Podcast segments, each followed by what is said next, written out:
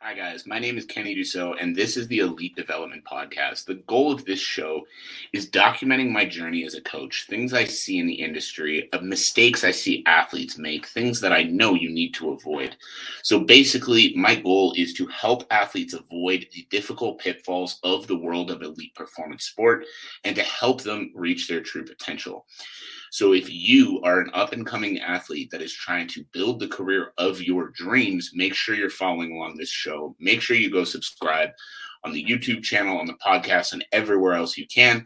And now let's get to the episode. welcome everybody to another episode of the elite development podcast the number one show for athletes looking to gain an edge on their opponents and build their dream careers in sport today well, first, I'm your host, Kenny Dusseault, and today we are talking about what I learned from an afternoon at the UFC PI. So, first off, I see my old roommate, Jothan Hibben, tuning in on the Instagram stream. So, Jothan, uh, appreciate you tuning in. But I got connected into the UFC PI, which actually, funny story, Jothan, the guy I was just talking about, he, he worked under Gavin Pratt, the head coach at that gym for a little while. And then, so I had a nice little connection with with Gav as soon as I walked in the door. But let's talk about the story of how I got connected in there and then what I learned while I was there. So, this past week, I was in Vegas. I was there from Sunday to Thursday, and I ended up getting to go watch a couple of my athletes spar on uh, it was Tuesday morning, Tuesday morning, I believe. Either way, got to go watch a couple of my athletes spar. Um, Chris Ruffin and Chris Curtis, if you guys uh, out at Extreme Couture. And at the end of the sparring session, uh, we were talking, and Chris, well, one Chris asked the other Chris, "Hey, do you think we can bring Kenny through and show him the PI?"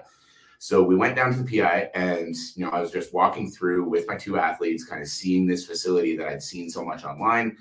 And all of a sudden, Chris Curtis looks at me, goes, "I've got to introduce you to Gavin."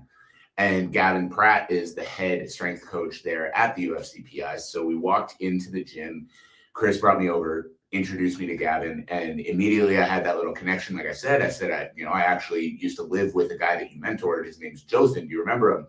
And immediately, you know, we exchanged a couple of stories about Jothan. I won't say what for Jothan's sake.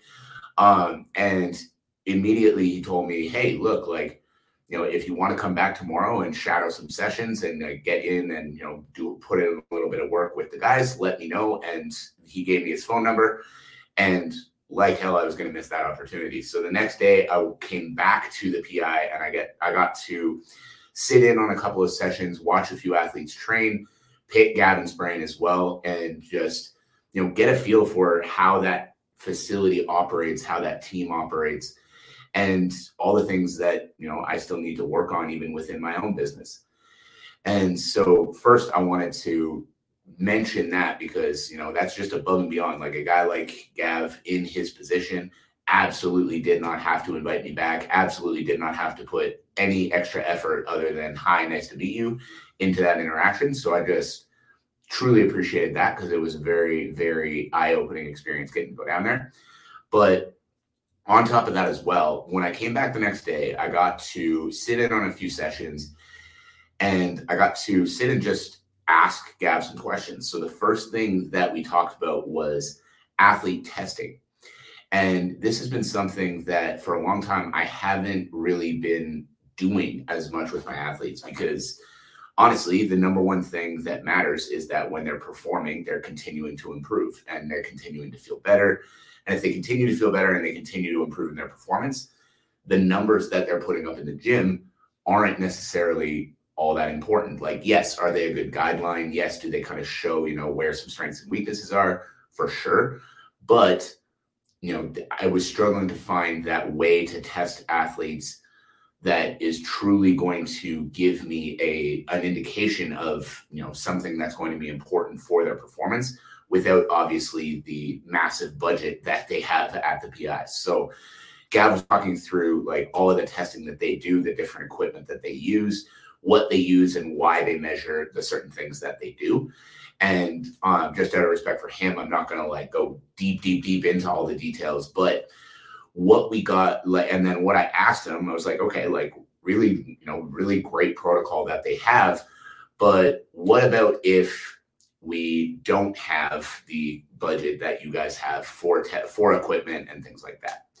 And so he gave me some ideas on things that I can use for, you know, just basic strength testing, um, and gave me an idea on numbers that my athletes should be hitting for these basic strength tests and the reflection of how that can guide programming. And that was the real key for it as well. Is when it comes to these numbers, when it comes to these tests that they're doing, he said he was like, it's not about you know, oh, we need a drastic improvement as an example in a trap bar deadlift but if that trap bar deadlift number is down, that's probably an indication that the strength is a little bit down. And if the strength is a little bit down, we need to start them into a phase where we're working on building that strength back up. And so basically, just taking the tests and taking out the importance of the number themselves and focusing on what those numbers give us in terms of the guidance on the programs, right? Because a lot of the time right now, and it's been working fairly well, a lot of the time right now, the guidance on the program for me comes from the athlete. The athlete saying, Hey, you know, in sparring, I'm feeling really good, but I feel like I need a little bit of work here, here, and here. And we make shifts and make tweaks to the program based around that. But what I really took away from that conversation about athlete testing with the team over at the PI was it's not about the numbers themselves, it's about how the numbers guide the program. If the power tests are a little bit lower, then they need a little bit more focus on the explosive power. If the strength tests are a little bit lower and the power tests are a little bit higher, vice versa. Right. So that was a big takeaway for me because I had stuck away from testing because of that, which was, you know, I'd have guys come in. I when I used to work at a gym that did performance testing more often, I would have guys come in, they'd have a really good like four to six week training phase but then they'd have a bad night's sleep before the tests, not perform well on the tests, and in turn they're like, oh well, you know, training's going shitty because I had a bad day today, right? So I didn't like that, but the way he put it of like, it's not about we need a personal best on all the tests every time we test, or even we need a personal best at all.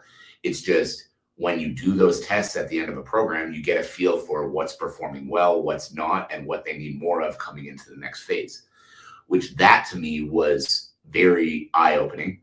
And in turn, that's like he gave me some ideas that I'm going to start putting together this weekend to be able to actually start implementing that with my athletes as well.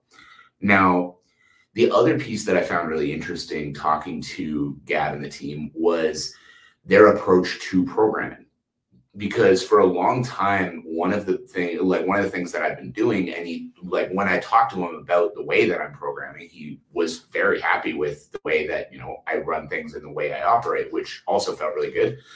But one of the things i really took away is that my programming is much more phased. Like we're focused on strength for the next three weeks. We're focused on explosive power for the next three weeks like breaking it into blocks where we're still hitting a little bit of everything, but it's very focused in one area. And what he basically said is he was like, what we like, what they do with their athletes is they focus more on you know specifics that they need directly for the fight, which obviously sounds simple, but there's more of those like more uh, more anaerobic power and speed work through the whole year because obviously that's a very important part of their performance, which obviously makes sense. And th- that was never something that I felt like I neglected. But where I feel like I I'm improving now is instead of like, hey, in the off season we're going to take four weeks and focus in just on strength. It's still making sure we're properly addressing everything that's like very important for the athlete, and then guiding the accessories, guiding you know the extra portions of the program towards the point of the season that they're in. So basically, taking away the idea of like we need to focus on a specific physical quality and focusing more directly on everything that they need for their performance 52 weeks of the year and then building the rest of the program around the point of the season that they're in around addressing the weaknesses etc now the final thing that i really took away other than a lot of very specific things that um, that i'm still getting some more notes on the final thing that i took away was the warm-ups. The system that they used to warm their athletes up was just very very specific. You know, a lot of athletes feel like they, you know, the warm up needs to well, I I even was hitting the whole body almost with every warm up. You know, I needed to have something working through the Achilles, the calves, the hips, rotational mobility, shoulders, like every piece of the puzzle needed to be addressed within the warm up. And then going in there and learning from the team, I saw how much more specific their warm ups were to the individual athletes. And that's again just efficiency, which is something that I talk about a lot in training. The goal is a better result in a shorter amount of time. So, like if an athlete came in and they had a little bit of an issue with their knee, most of the warm up, other than just general movement prep, was focused around warming up the muscles in the knee to make sure that those weren't a problem during the session. Right. So, very, very simple things and like nothing mind blowing as much as it was eye opening everything that he talked about and everything that I realized that, you know, I can still be doing better was simple, like just simple tweaks. But it was just, you know, again, showing that there's levels to the game and showing that there's always things that we can be improving on as coaches. So I hope that guys that gave you guys some insight as far as, you know, training and warming up and everything overall. But the biggest thing I wanted to make sure you guys take away from that is whether you're my athlete or whether you train with another strength coach or whether you don't have a strength coach at all right now, what I want you to take away from what I just talked about is the goal of training is always the result that you see in your sport. And the goal of strength and conditioning work is to specifically address how you can achieve the best possible result in your sport. And that sounds super simple, but still, like Gavin, and I, Gavin and I had a conversation about this. He said 90% of coaches out there are still taking the I just need to kill my athletes with every session approach. And a lot of athletes love that approach because in their mind, they're working so hard. And if they're working so hard, that means they're getting a result. But the goal is not just who can put in the most work, the goal is who can be the best physically prepared right? So coming back to the testing that we talked about, taking these tests and using them to guide the programming that you put together for a specific athlete is going to help address weaknesses, help make sure that that athlete is making better use of their training. It's not that strength programs are a bad thing for an athlete to do or power programs are a bad thing for an athlete to do, but by taking that extra level now, what we're doing is we're addressing the specific needs of every specific athlete at all times, right? We're not just focusing in on that person and saying, hey, we're going to improve your power now. We're going to improve your strength now. We're going to improve your speed now. We're going to improve your conditioning now. We're going more in depth and picking exercises that are going to directly benefit that individual. And that is ultimately the goal. Like if you're working with a strength coach and every session has you crawling out of the gym feeling like you want to die, that is not a strength coach. Any idiot can make a hard workout. Pick five exercises, do a hundred of each one. There you go. Hard workout. Is it beneficial? No, but it's going to make you feel like you want to puke. And learning from these guys just showed me how much more specific I can still get with my programming, which is super exciting. But it also showed me that what we're doing right now within my company is on a very, very good track, which is also super exciting you know, a lot of the ways that we're addressing the energy systems, a lot of the ways that we are addressing the physical qualities is exactly on point with what the team at the PI is doing, which makes me super happy. We don't have the same data and we don't have the same information just because, plain and simple, like, I don't know if you guys know this, I don't have millions and millions of dollars in my budget, as cool as that would be. So we don't have the same specificity in that way. But what we do have is we have the direction, which is very, very cool. And coming out of that time at the PI, I've gotten a lot more ideas on how I can take that direction and continue to improve it. Because I tell my athletes all the time, like, you guys are chasing greatness in your careers, and I'm doing the same. My goal is not to just be some coach sitting in a gym with, you know, 10 to 10 to 20 athletes doing whatever. My goal is to build world champions. My goal is to build the best athletes in the world. And if I am going to do that, then putting myself in environments like the PI is massively important. And by putting myself in that environment, by being around those people, I've learned a lot already in just one afternoon. So I've also made the commitment that going forward, I'm going to be back in Vegas at least every four months for four or five days, just to be at the PI, to absorb, to learn, to ask questions, and to continue to just take one nugget and apply it to my business and apply it to my athletes. Because, yeah, ultimately, to sum it up, what I got from that time is that my business is on a very good track. My coaching is on a very good track, but there's levels to the game and there's still a shit ton more improvement that I can make. And yeah, that's exciting. That makes me super happy. And I can't wait to keep going back there, keep learning more, and continuing to bring those things back to every athlete that is part of my team.